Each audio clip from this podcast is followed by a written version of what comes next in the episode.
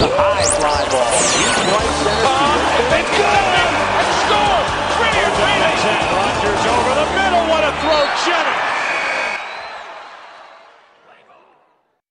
All right, very good. They made a uh, sports jingle uh, for this uh, program. Always uh, nice to hear that. Uh, that means that we are having a uh, sports segment, and we are pleased to be joined on the line. Somebody who we hope will help us on a weekly basis from the Yonhap News Agency, Big U Yu Jee-ho. Hello. Hi. Good morning. Good morning, Big U. On December first, two thousand and eight. Uh, I had the uh, honor and privilege to host this morning for the very first time. This is when the uh, station launched, and uh, you were on that inaugural program. You are, in fact, the only uh, person reporter on this current uh, this morning who was also part of that very original initial this morning. So, quite an honor for you, my buddy. it is my honor. I have survived, right? almost You've survived the purge, right? I guess, oh, this week. Uh, no, no, Great. just kidding. Uh, obviously, uh, you're the best guy to give us the sports news. Uh, we're going to Oh, talk about some of these uh, uh, interesting issues, and as sports hopefully resumes, we'll be giving some previews of the exciting action that we can look forward to on the weekend. Let's talk baseball first, Big U. Uh, we've got uh, news coming out over a uh, former, we can say, MLBer, Pittsburgh uh, Pirates infielder Kang Jung-ho, perhaps eyeing a return to the uh, KBO. This is not as cut and dry as it appears, though, right? No, it is actually complicated and may not even happen. He's returned to the KBO. So what he did was he asked the league office last week to be taken off the quote unquote voluntarily retired list. And he was placed on the list when he was posted by the Nexen Heroes, currently Kium Heroes, his former team back in 2014. And when he got posted, the Pirates actually ended up signing him, but he was not a free agent at the time. So the Heroes still have the rights to him, and he has to be taken off the list first by the club and then and the league office to be able to play in the KBO once again. But his career has been in limbo for the past uh, few years now. Uh, after his third uh, drunk driving uh, arrest in December 2016 in Seoul, he received a suspended jail sentence in 2017. So he ended up missing all of 2017, only played three games in 2018, and then barely half a season in 2019 before getting released by the Pirates, who had given him a second contract for one year. Uh, he briefly resurfaced with the uh, Milwaukee Brewers AAA team, but nothing really came out of that. And, you know, he turned 33 early this month. And with the MLB season on hold and not knowing when the season will begin in 2020 because of COVID-19 pandemic, I guess he must have figured out he should maybe try to continue his career where it all began, which is in Korea. But I say complicated because one, the heroes have the rights to him. They have to agree to take him off the list. And two, because he does have three DUI arrests, uh, that means he's subject to a minimum three year suspension by the rule book in the KBO. So the league will have to talk about his possible punishment. They're not going to just let him come back as if nothing had happened to him in the, in the past.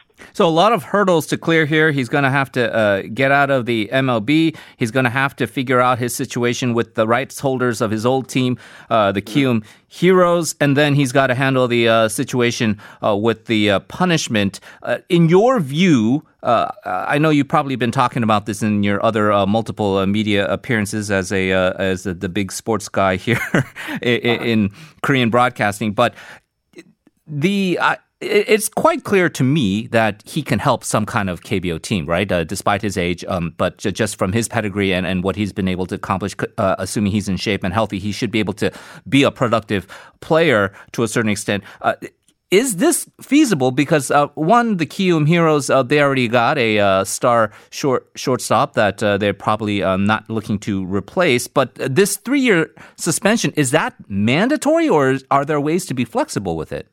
Well, it could be a little less if they decide uh, maybe go retroactive a few years and whatnot. Uh, but the, the rule book says three years.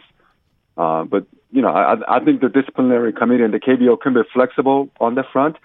But in terms of production, I'm not as sure as you are. Ooh. I, you know, he just hasn't played much organized baseball in the past uh, three years. Hmm. You know, missed all of 2017, uh, played three games in 2018, uh, about 60 games in 2019 and obviously not in 2020. So, and he's 33.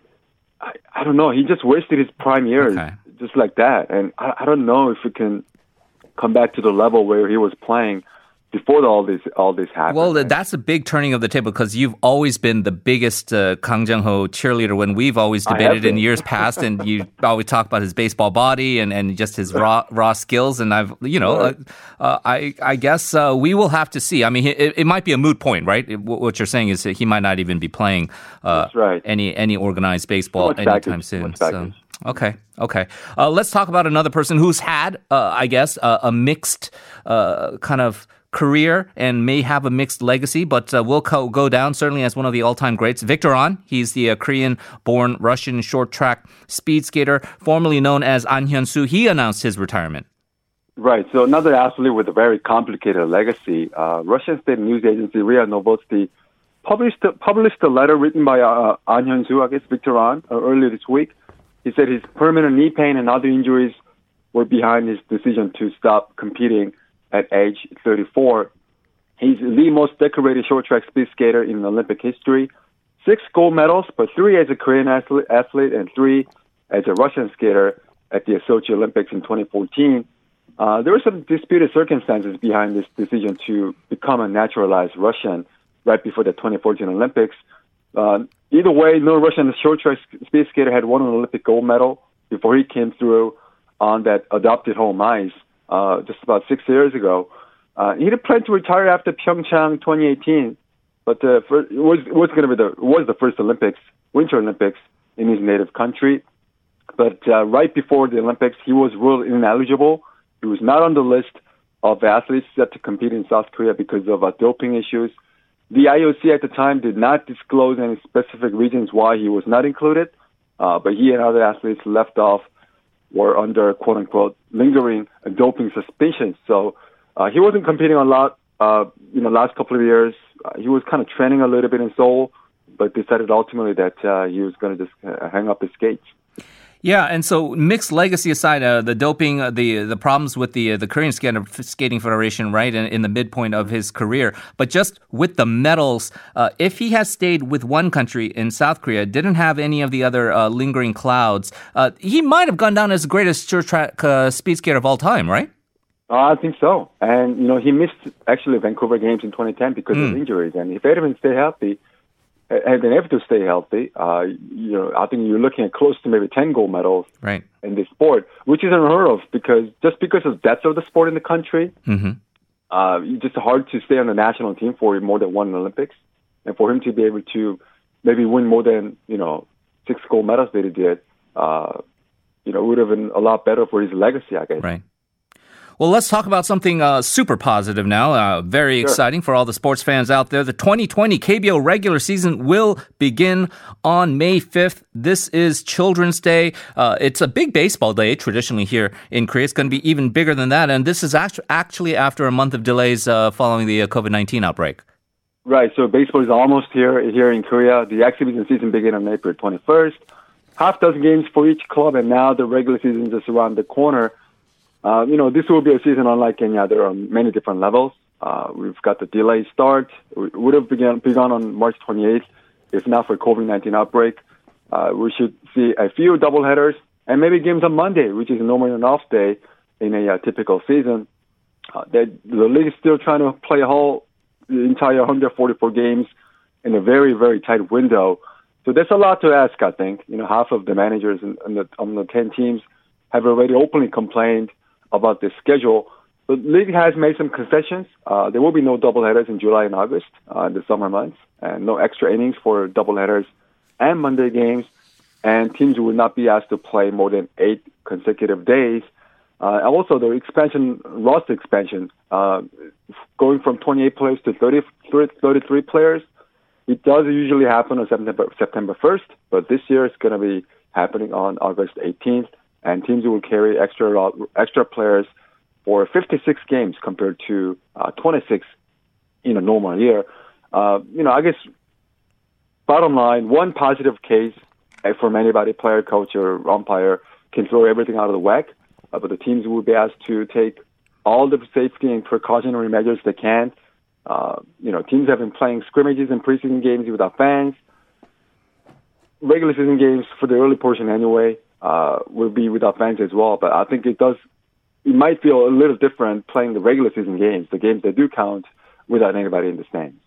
Yeah. Uh, it's going to be an adjustment, and we know that the players would prefer to be uh, sort of uh, hyped up with the crowd. That being said, uh, we we are very, very fortunate compared to other countries. I mean, these starved American sports fans, these starved mm-hmm. European sports fans, uh, this is going to be exciting nonetheless. Ratings should be, I would say, at record highs here. What is your opinion uh, on, on this situation as to uh, hopefully, again, knock on wood, that everybody can stay healthy throughout this ordeal that uh, the KBO may actually eventually maybe even rise in prominence uh, internationally speaking. I, I, don't know what the latest is with the ESPN updates, but uh, perhaps this can even be an international phenomenon.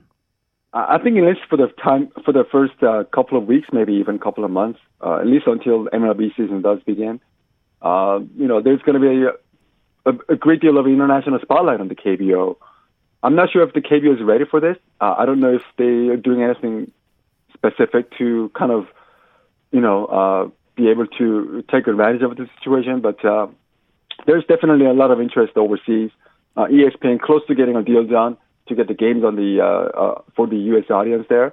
Um, yeah, it's it's an interesting situation for some of the foreign players that are in the KBO. Mm-hmm. I bet a lot of the guys have never been actually on national TV when they were playing in the U.S. Right. But it looks like they might be on national TV playing in Korea. So uh, it's, it's an interesting dynamic right now. Uh, the things, the way that things are going. Yeah, and I'm just curious to see if the Korean players are going to be self-aware. I, I know this is sort of a side point, Big U, but like whether yeah. they will be self-aware of the the constant kind of blooper reels that kind of make go viral oh. in the U.S. Right with the Park Sung-min kind of goofy stuff, or or the bat yeah. flips, or uh, the infield like uh, errors and and throws. That uh, you you got to think that the players are also going to be uh, kind of uh, knowing that uh, what they're doing now on the field is going to have a much wider international audience than before. Well, I mean, these are creatures of habit, so I don't know if the best flips and the defensive miscues are going to go away. Uh, I, I don't think they can really help themselves. Uh, but yeah, you know, they will say publicly that they don't really, they're not really paying attention to that kind of stuff. But I'm, I'm sure they're kind of self-aware, like you mentioned.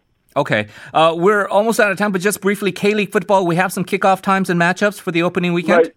Right. The regular season will start on May the 8th. Uh, the kickoff time has been announced. The first match between the three-time defending champions Jeonbuk and FA Cup, FA Cup champions Suwon will kick off at 7 p.m. down at Jeonju World Cup Stadium in Jeonju.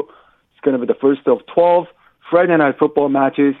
And uh, we've got three more matches on the uh, May the 9th and a couple more matches on May 10th. Uh, to, be, to be noted, on May 9th, Lee Chung-yong, former Premier League player, making his return to the K-League with Ulsan. Very good. Big U, good to have you back, uh, and uh, looking forward to uh, lots more reports to come. Have a good weekend. Okay, you too. Thanks for having me.